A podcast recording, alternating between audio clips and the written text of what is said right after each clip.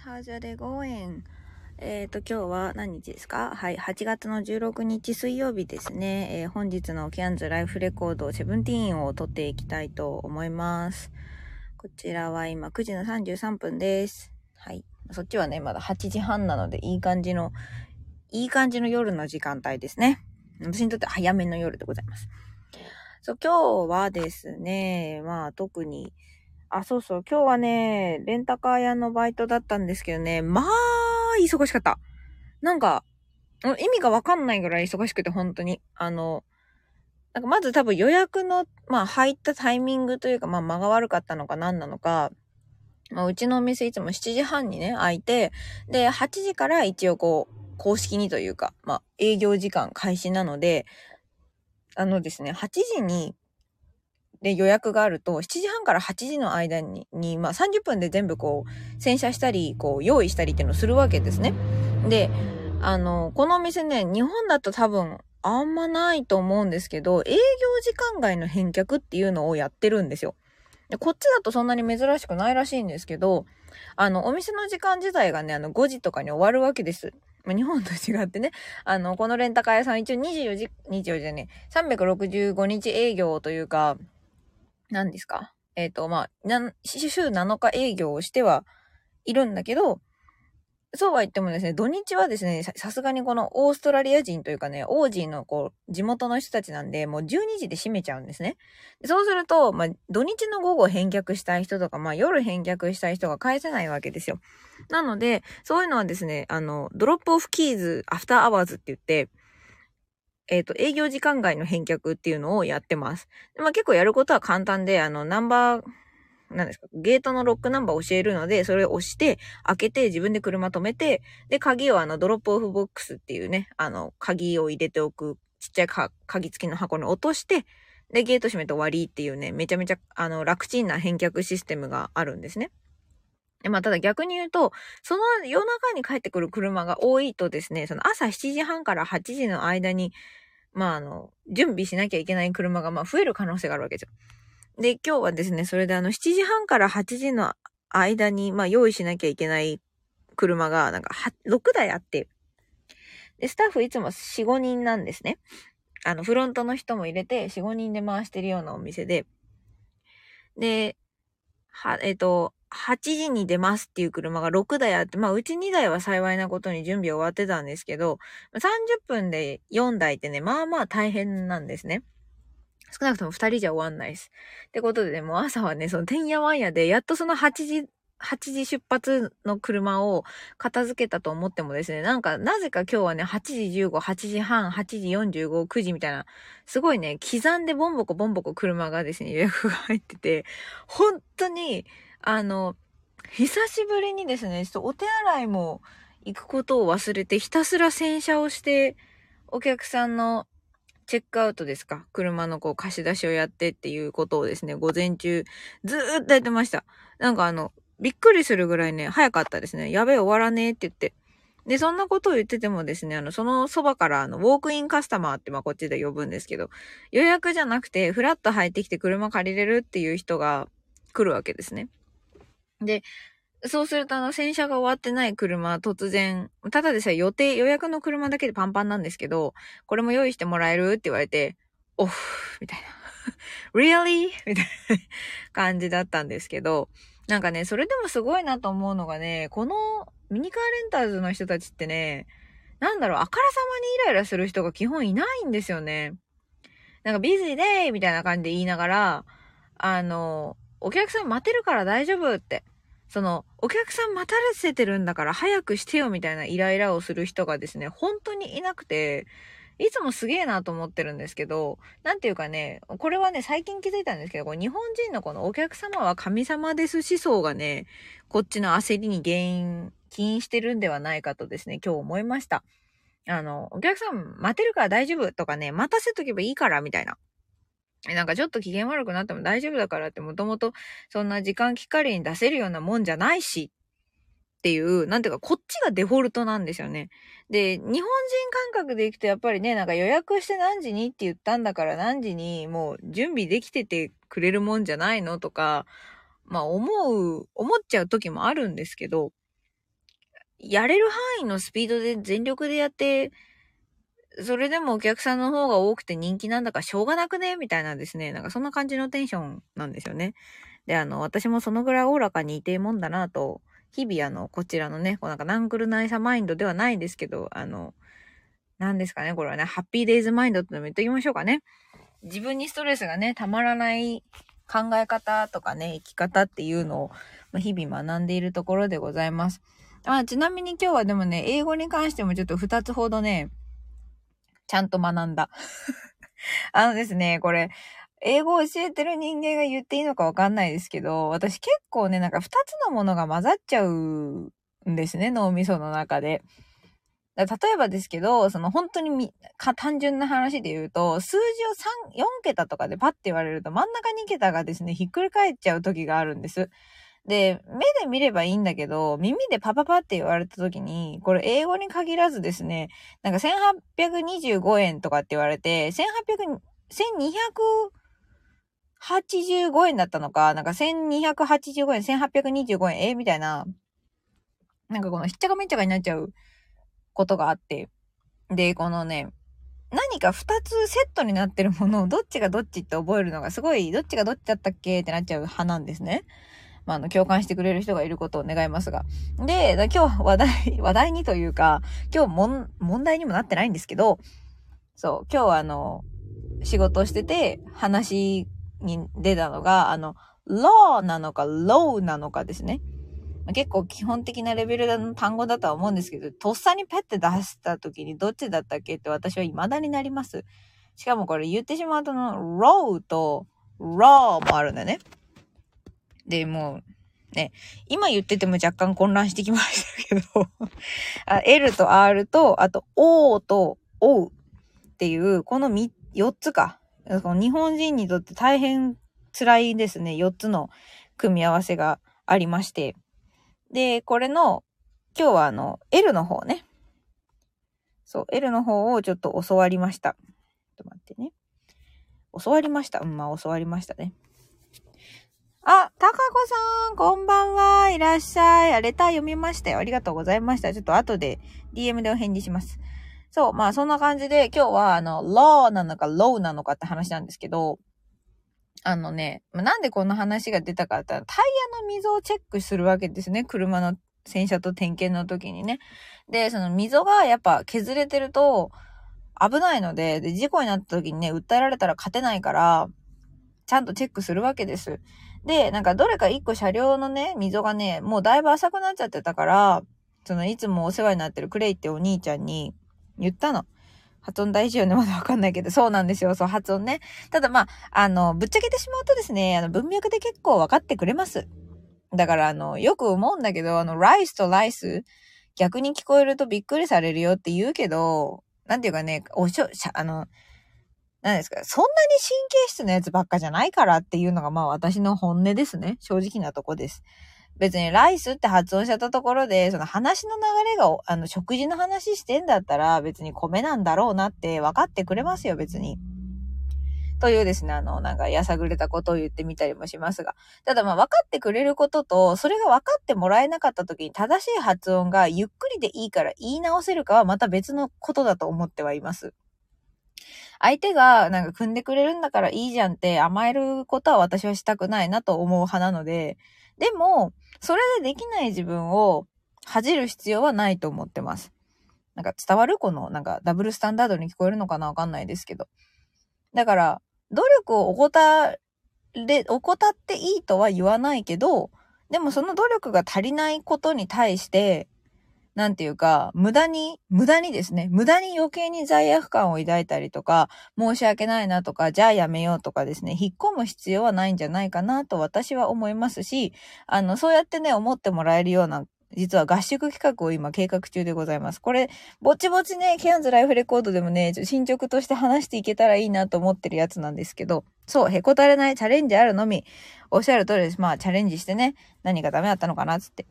で、まあ今日、そう、さっきの話に戻るんですけど、脱線に脱線を重ねている。タイヤの溝がね、一個、ちょっとこれ怪しいかなっていうのがあったので、さっき言ったそのクレイっていうねお、お兄さんのこのクレイに関してもめちゃめちゃ私がね、エンバラッシングな、あの、恥ずかしいって思った申し訳ねえっていう話があるので、また後でね、話しますけど、そう、クレイに、um, Clay, just letting you know, the, the car, な、なんか名前言ったんだか、this car って言ったんだか、the, the back left one, the tire might be chain, yeah, might be, um, a little bit low みたいな、the edge is low みたいな感じで、その、ちょっとタイヤのこの溝がね、ギャップが low、低いかもしれないっていうのを言ったわけですよ。で、 low って言った後に私、あれ？これって low だったっけな？ low だったっけな？と思ったわけです。で、あの、それぞれが法律と低いなのは分かってます。ただ、どっちがどっちだったかが分かんなくなっちゃって。で、でもまあ当然、車の話してるし、指さしてるし、タイヤって言ってるから別にわかるんですけど、冷静に、意味だけで拾ったら、なんか、あのタイヤの法律低い、あのタイヤ、あのタイヤの溝法律だよって言ってるっていう風になってしまうと思ってですね、これはちょっと恥ずかしいと思ったので いかんと思って、その後あの、クレイが、あ、OK, OK, thank you, got it, みたいな、あの、ね、I'll have a look, みたいな。本当にこんな感じのすっごいね、発音が不明瞭なんです、クレイは。もう、なんか、田舎の気のいいあんちゃんそのものなので、彼は。褒めてるんですよ。うん。めっちゃね、あの、OG 同士で喋ってる時の彼の英語は本当にわかんないんですけど、まあ、とりあえず、だんだん慣れてはきたんだけど、Okay, thank you very much. I have a look. みたいな感じで、I'll have a look ですね。後で見るよって言ってくれて、で、で、そこでまあ結構彼はおしゃべりしてくれるので、あの、I have a question って言って、In that case, the pronoun is law or low って聞いたんですよ。で、で、まあ教えてくれて、low って、その、王の方だよって。で、ローだと法律になっちゃうからね。ちょっと意味は分かっとんねんって、どっちがどっちだか分からんくなってしまうんじゃっていう話をしてね。で、なんでかっていうと、その日本語はこの、王なのか王なのかっていうのを、なんでか、それによって意味が変わらないんですよ。お父さんっていう、おうっていう発音が入るものはあっても、これをですね、お父さんって発音しちゃうし、別に、あの、父親っていう意味なのは同じなわけですね。他もそうですよ。ボールとボールとかもそうじゃないですか。別にボールって言った、ボールって言ったところで、あの、まあ、たまにね、あの、調理器具のボールと、えっ、ー、と、球、ボール、えっ、ー、と、玉を意味するボールのことをボールとボールって言い分ける日本人たまに会いますけど、基本的には、おうにするのか、おうにするのかって、弟と弟とかと同じで、区別がないんですよね、意味に。あの、筆記上の区別はありますけど、発音上それによって意味が変わるっていうことは日本語では起こらなくて、英語はそれが起こるんですよ。尺なことに。で、まあ私は一応 L と R はなんとか違うように区別して発音できるんですけど、そこは未だに全然覚えてないので、そう、あの、どっちだっけ？と思って。で聞いたら、まあ、low って結構めっちゃはっきり珍しくね、彼が口を動かして教えてくれたので、そこでですね、あの、これで、あ、わかった、ありがとうでも、人に聞いたので、自分でなんか一覧見た時よりははるかに覚えてるんですけど、これ覚え方の話ね。ここでですね、あの、忘れなくするためにもう一段階できることがあります。それは何かっていうと、あの、対義語とか同義語とかと結びつけて何かしらの規則というか関連性を勝手に自分の中で見つけて覚えることですね。で、今回私がやったのは、あの、 high は、あいって二重母音が入ってるんですよ。 high、あいっていうね、あといが並んでるなので、 high と対になる low も二重母音つながり。 low って、おうって母音が2個並ぶんだなっていう風に覚えようっていう風に、クレイから教わった後に自分で考えたわけですね。で、ここまでやるともう忘れないです。あ、低いは high low だから、おうなんだなって。で、まあ、こうやって関連性が見つけられないときはですね、もうあの、極論ですね、あの、帰り道の車の中でね、100回ぐらい唱えるわけです。もう、 high and low、high and low って。したらね、覚えますから。まあそんな風にね、私もあの、毎日、毎日、日々勉強しております。で、まあこの、今日はちょっと発音会になるんだけど、後半。発音でね、あの、今、同僚にね、フレンチ、フランスから来たワーホリのね、お姉さんがいるんですよ。で、こっちでもね、なんかヨガとかズンバとかね、なんか、朝のこう、そういうなんか、エクササイズ系のクラスのインストラクターのバイトもしてるような、本当になんかあの、何ですか？え、ヨガ系の YouTube やってます？とかなんか、そういうアプリに出てくる人ですか？みたいなスタイルをした、めっちゃ品のいいお嬢さんって感じのお姉さんなんですけど、あ、まあ、あの、そう、お姉さんなんですけど、その人の発音がね、まあ、フランス発音なんですよ。フランス英語発音なの。で、あの、初日初対面だった時に、本当に、テイクっつってんのかディールっつってんのかわかんないぐらいの勢いで、フランス発音に対応、私の耳が対応できなくて、今周りにフランス英語の人がいなかったんで。でも、おやべえみたいな不快な思いをさせてしまって申し訳ないみたいな、こんなに基本的な文すら、疑問文すら聞き取れないと思われてるのか、みたいな感じで、ちょっと申し訳ないなと思ってたんですけど、まああの、そんなこと言っても仕方ないのでですね、私はもうあの、諦めてガンガンあの、ガンガン行こうぜに切り替えてですね、私から話しかけて彼女に喋らせることで彼女の英語に耳を鳴らすっていうこの謎の戦略を取ってるわけですね。私からもなんかいつまでいるのとか、なんか、あの、もう一個の仕事どうとかって言うとわーって喋ってくれるので、それに対してね、あの、あんまり中身のないね、あの、合図値を返しながらですね、もちろんわかんなかったら時々、会話がね、断絶されない程度に、聞き返しながら、あの、喋ってもらっていくわけですね。そうすると、だんだん、まあ、なんとなくなんですけど、あ、この発音はこう変わってんだな、みたいなのとかが、ちょっとずつね、わかる時があるので、まあ、そうやって鳴らす、鳴らしてるんですけど、あの、鉛というか、まあ、母国のね、語の、鉛、アクセントのきつい英語に関しては。で、ただそれでも今日、ちょっとしたアハ体験だったのがですね、ヘビーです。ヘビー。まあ、重たいって意味ですよね。まあ、体重がまあ、light。heavy と light。L、L です、これは。そう、青森弁。青森弁なんか私聞いたってわかる自信ないですよ。ドサー、ユサーしか知らないです、私は。どこ行くのおあのお風呂みたいな。そう、で、なん、なんだっけな。あ、そうそう、私がね、今ね、あの、2リットルの水が入るウォーターボトルを持ち歩いて、朝から晩までこの1本を飲み切るっていうね、あの、大変ズボラな2リットルを、2リットル水飲み生活をね、してるんです。で、まあ、これがあの、K マートっていうね、まあ、日本でいうとこなんか無印とかね、もうちょっと安めになったクオリティの下がった無印みたいなところに、良品じゃない無印みたいな 失礼かな。良品じゃない無印みたいな K マートっていうのがあるんですけどそこに売ってて、あのね、なんか、2時間ごとにここまで飲んでるといいみたいなのが、なんかコメントと一緒に書いてあるのね。なんか、feeling awesome とかですね、keep chugging あの、ちょこちょこ飲むことですね。チュッチュって。ストローで。keep chugging とかね、なんか、そんな感じでこう、you are doing well とかなんかこう、励ます言葉が2時間おきにこう、ボトルに書かれながら、あの、2リットルのね、クソデカウォーターボトルを私は持ち歩いてるんですけど、まあ、車なのいいことにね。なんかそれ見て、そのフランス人の友達というかあの、バイト仲間の子が、なんか、あ、それあなたのだったの？みたいな。本当に大きいから大変じゃない？みたいな。重いでしょうみたいな感じで言ったんですよ。で、その、原文は忘れたんですけど、その中で、その、その話をしてる中で、イービー、イービーって言った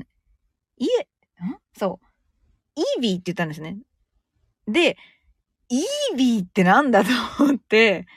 ただまあ話の流れがね、クソデカボトルの話だったので、ヘビーだって。そう。で、これ、なんでかっていうと、フランス語って、冒頭の H 発音しないんですね。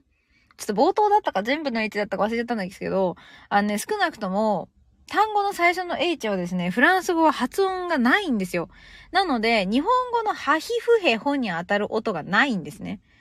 ハヒフヘホに当たる言葉がなくて、まあ、このハ行って世界的な発音のルールの中、規則から見てもちょっと特殊な発音らしいんですけど、空気の音混ざってるんで。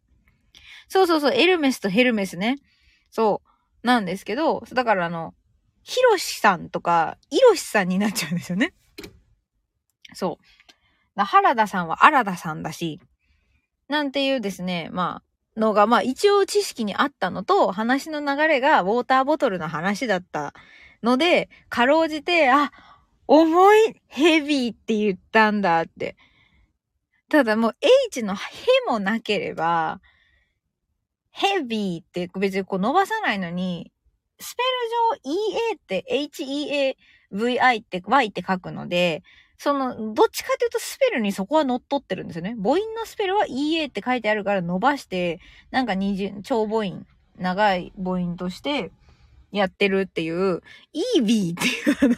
ヘビーカーみたいな、イーブイにしか聞こえんみたいなですね、ことが今日はありました。ということで、ぼちぼちね20分になったので、今日はあの、フランス発音と、ケアンズ発音と、まあ、英語のね、覚え方のヒントなんていうものを後半お話ししました。皆さんも何かしら楽しんでいただけたら幸いです。はい。フランス人はヘビーをイービーということをですね、ぜひあの、なんか謎な雑学として覚えておいてください。ではでは今日はこの辺でお疲れ様でした。明日も楽しく生きていきましょう。